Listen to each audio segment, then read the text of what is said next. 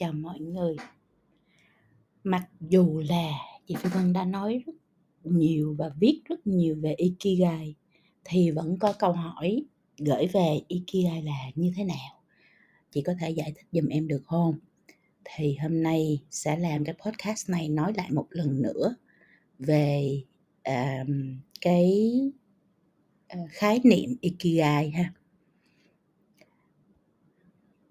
Ikigai nó là một khái niệm bắt nguồn từ Nhật Bản, và cái nghĩa cơ bản của nó là lý do của sự tồn tại.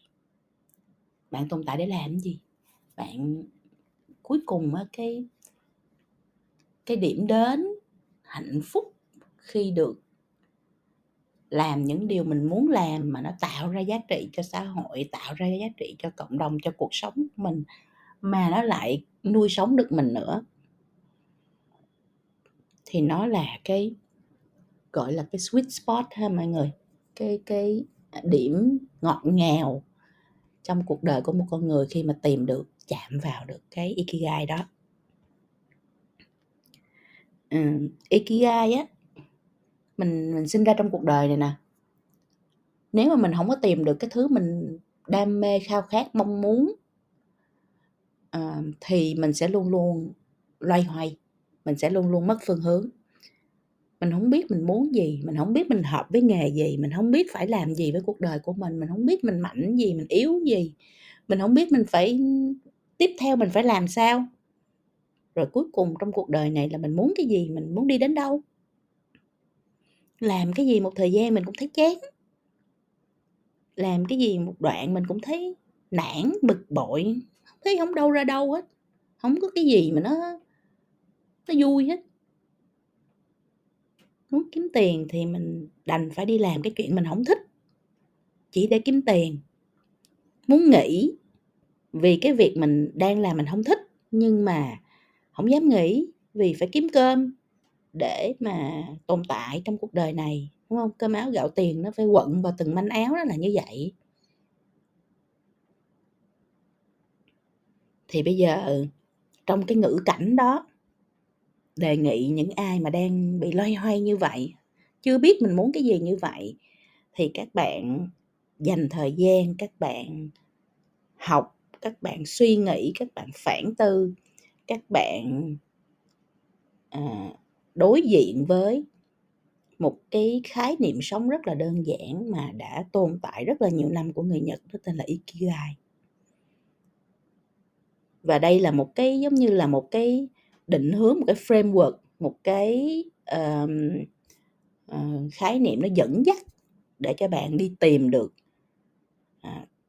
cái điểm đến mong muốn lý tưởng của mình, giúp cho mình có cái reason to live, cái lẽ sống, lý do để tồn tại, khái niệm về sống sao cho cuộc đời nó có ý nghĩa, nó có mục đích. Thì cái Ikigai, cái khái niệm về Ikigai nó là như vậy. Mà để tìm ra lẽ sống hay mục đích sống cho bản thân, để bản thân không còn mất phương hướng, thì bạn đừng có nghĩ ngợi gì mà nó quá cao xa, quá triết lý. Bạn chỉ cần hỏi mình 4 câu hỏi ha. 4 câu hỏi thì chị Vân sẽ nói từng câu hỏi, đi qua từng câu hỏi cùng với các bạn. Các bạn thử ngồi xuống.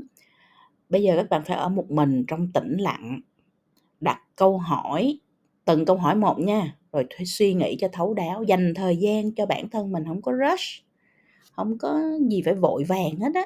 Mình không có vội vàng để tìm ra câu trả lời, mình đang cho bản thân mình thời gian để mình thấm cái câu hỏi đó vào trong người, và để mình từ từ cho cái câu trả lời đó nó được surface, nó nổi lên rồi từ từ trong tâm thức của mình, được chưa? Rồi khi mà những cái gì, những cái suy nghĩ về nó trồi lên đó, và nó hiện ra đó, thì bạn viết ra trên giấy. Bạn viết thôi, nghĩ cái gì viết cái đó, cũng đừng có phán xét nó, đừng có bully nó, đừng ăn hiếp nó, đúng không? Nghĩ cái gì thì cứ viết như vậy xuống một cách rất là khách quan. Thì cái sự giao thoa của 4 cái câu trả lời cho 4 câu hỏi này, nó chính là cái điều hay cái nghề nghiệp mà bạn nên theo đuổi. hay ha. Rồi, việc này bạn phải tự làm, không có ai làm giùm bạn được hết. Chỉ có bạn mới tìm ra được phương hướng cho bản thân mà thôi. Người khác không có ai hiểu đủ, hiểu bạn để làm cái bài này giúp cho bạn cả. Đây là trách nhiệm của mình, đây là cuộc đời của mình. Mình phải tự mình gánh vác nó, tự mình tìm ra, tự mình chạm vào, chứ không có trông chờ ai khác cả. Cứ dựa vào bản thân trước đã, đúng chưa? Rồi, bây giờ 4 câu hỏi ha. Câu hỏi thứ nhất, what do you love? Bạn thích, bạn yêu cái điều gì, bạn thích cái điều gì, bạn mong mỏi được làm cái điều gì. Mình đừng nghĩ hạn hẹp trong công việc hay là nghề nghiệp gì hết á. Mình cứ nghĩ là mình yêu thích cái gì mình ghi ra hết. Ví dụ có một bạn đã từng nói với chị Phi Vân là em không thích học luật chút nào hết, em chỉ thích đi làm công tác bảo vệ môi trường thôi. Như vậy thì bạn có ý thích rồi đó, đúng không? Là ý thích của bạn là đi làm công tác bảo vệ môi trường, bạn yêu môi trường, bạn yêu những cái hoạt động về bảo vệ môi trường. Ai cũng có cái chuyện gì để mình yêu thích hết á. Mình đừng có giới hạn mình trong cái ngữ cảnh của nghề nghiệp mà mình thích cái gì. Ví dụ mình sẽ thích là đi ra ngoài nhiều, travel nhiều, đi du lịch nhiều, gặp nhiều người, thích trao đổi những cái vấn đề mang tính nhân sinh quan chẳng hạn vậy. Thích cái gì cũng được hết, bạn cứ ghi xuống hết. Khoan hãy suy nghĩ, khoan hãy phán xét, khoan hãy đặt bất kỳ một cái nhãn gì, dán nhãn gì lên trên nó hết. Cứ nghĩ mình thích cái gì cứ ghi ra. Cho dù bạn biết là cái mình ghi ra đó, thí dụ như đứa nào kế bên nó nhìn thấy nó có thể cười, thì kệ nó, cứ ghi ra. Bởi vì ở đây chỉ có bạn với bạn thôi, không có người nào khác hết. Đừng sợ ha. Và đừng để cho bất kỳ điều gì nó ảnh hưởng đến cái khả năng ghi lại một cách tự nhiên nhất những gì nó hiện ra trong đầu óc của bạn. Rồi, câu đó là câu hỏi thứ nhất nha. What do you love? Bạn yêu thích điều gì? Câu hỏi thứ hai, ghi xuống ha. Câu hỏi số 2, what are you good at? Bạn giỏi cái gì?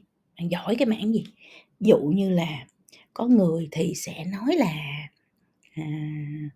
mình giỏi nói chuyện, mình giỏi làm quen. Có người thì sẽ là rất là giỏi chuyện logic, rất là giỏi về con số. Có người thì sẽ rất giỏi vẽ rất đẹp, đúng không? Có người thì sẽ rất giỏi về nghệ thuật, có người sẽ rất giỏi về khoa học. Đó. Có người thì sẽ rất giỏi về trí nhớ, chẳng hạn vậy. Ai cũng có một cái điều gì đó mà người ta giỏi hết á, một cái điểm mạnh gì đó. Ha. Cái người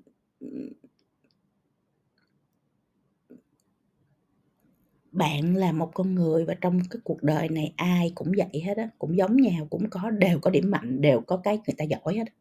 Đừng bao giờ nghĩ là mình không có giỏi gì hết, mình không có mạnh gì hết, không có đâu ha. Ai cũng có điểm mạnh, ai cũng có cái mà người ta giỏi hết. Thì nếu mà bạn không tự mình nhận ra, trước hết là bạn tự mình viết xuống mình giỏi cái gì qua cái quan sát của mình đối với bản thân. Còn nếu mà bạn không biết thì bạn đi hỏi những người xung quanh, đặc biệt là những người làm việc cùng với mình á, hay là sếp mình á, hỏi em giờ theo chị, theo anh thì cái điểm mạnh của em nó nằm ở chỗ nào. Hỏi bà má mình, hỏi người nhà mình, hỏi bạn bè mình, hỏi những người đồng nghiệp làm cùng với mình. Thì bạn sẽ thấy nó có vài những cái từ khóa nó nổi lên mà mọi người nói rất là giống nhau. Đó. Ví dụ như em có khiếu hài hước rất là tốt, chẳng hạn như vậy. Thì cái đó là điểm mạnh mà, đúng không? Những người hài hước là những người ta rất là dễ để mà giao tiếp, tạo thiện cảm với người khác. Thì đó là một điểm mạnh, đúng chưa?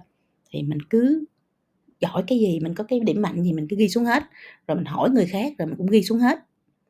What are you good at? Bạn giỏi cái gì? Câu hỏi thứ 3, what does the world need from you? Thế giới cần gì ở bạn? Câu hỏi này ý nó nói là bạn nghĩ mình giúp được gì cho mọi người, cho cộng đồng, cho xã hội, cho đất nước này. Ví dụ, hồi nãy quay trở lại cái việc của bạn kia là bạn thấy là bạn rất là yêu thích cái việc bảo vệ môi trường. Bạn thấy là thế giới đang tàn phá môi trường và rất là ít người đứng ra bảo vệ môi trường, thì bạn nghĩ là thế giới cần bạn. Thế giới cần bạn là một người quyết liệt, một người nhiệt tình, một người yêu thương môi trường sẽ đứng ra làm những cái hoạt động để mà bảo vệ môi trường. Hoặc là ví dụ như một bạn nào đó thấy là thực phẩm bẩn làm tổn hại cuộc sống của con người quá, nên bạn nghĩ là thế giới này cần bạn giúp mang những cái thực phẩm sạch, xanh và tử tế đến cho mọi người. Hoặc là bạn thấy là thế giới này cần bạn phải đứng ra để làm những cái việc mà nó mang đến cái sự công bằng cho những người nông dân. Tại vì bạn thấy ba má bạn là nông dân và rất là cực khổ, nhưng mà mùa vụ thì gặp khó khăn và đến khi đầu ra không có, buôn bán rất là lỗ lã, hoặc là có bán thì cái lợi nhuận mang về nó cực kỳ là không xứng đáng với lại công sức người ta đã bỏ ra, chẳng hạn vậy. Thì cái thế giới nó cần gì ở mình, nó chính là cái sứ mệnh mà mình nghĩ là mình cần phải thực hiện trong cuộc đời này. Bởi vì mình thấy một cái điều gì đó bất công, một cái điều gì đó chưa ok, một cái điều gì đó chưa cân bằng ở thế giới ngoài kia mà bạn nghĩ là mình có thể giải quyết được, có thể giúp giải quyết được. Câu hỏi thứ tư, What can you be paid for? Làm gì? Bạn có thể làm cái gì mà người ta phải trả lương cho bạn? Làm gì để kiếm ra tiền? Đúng không? Đây là tập hợp của tất cả những việc mà bạn có thể làm trong khả năng của mình để kiếm ra tiền nuôi sống bản thân. Vì mình nói gì thì nói, mình cũng phải sống, đúng không mọi người? Mình đâu có thể nào sống với lý tưởng, sống với lại niềm đam mê và không khí được. Mình cũng phải ăn cơm, mình cũng phải uống nước, mình cũng phải đi xe, đúng không mà? Mình phải trả tiền xăng, vân vân. Thì cái đó nó là reality of life, nó là hiện thực của cuộc sống, mình không thể nào bỏ qua được. Cho nên mình vẫn phải nghĩ về cái việc mà nó kiếm ra tiền cho mình. Mình ghi hết ra 4 câu hỏi, Phi Vân lặp lại ha. 4 câu hỏi. Câu hỏi thứ nhất, what do you love? Bạn yêu thích điều gì? Câu hỏi thứ hai, what are you good at? Bạn giỏi cái mảng gì?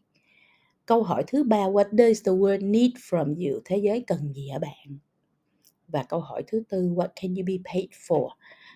Bạn làm gì để được trả lương hay để kiếm ra tiền? 4 câu hỏi bạn phải trả lời, bạn phải ghi ra. Ghi hết ra xong thì bạn đi tìm cho mình một cái điểm giao thoa của những câu trả lời trên để mình có thể làm được cái điều mà mình thích. Làm được điều mình thích ha, thứ nhất. Thứ hai, theo thế mạnh của bản thân mình. Mình thích mà mình còn theo thế mạnh nữa thì mình sẽ làm rất là giỏi. Được chưa? Thì cái đó nó sẽ, mình làm giỏi thì mình sẽ càng ngày càng đam mê nó hơn, mình càng ngày càng tự tin hơn, mình càng ngày càng yêu thích nó hơn. Đó. Rồi.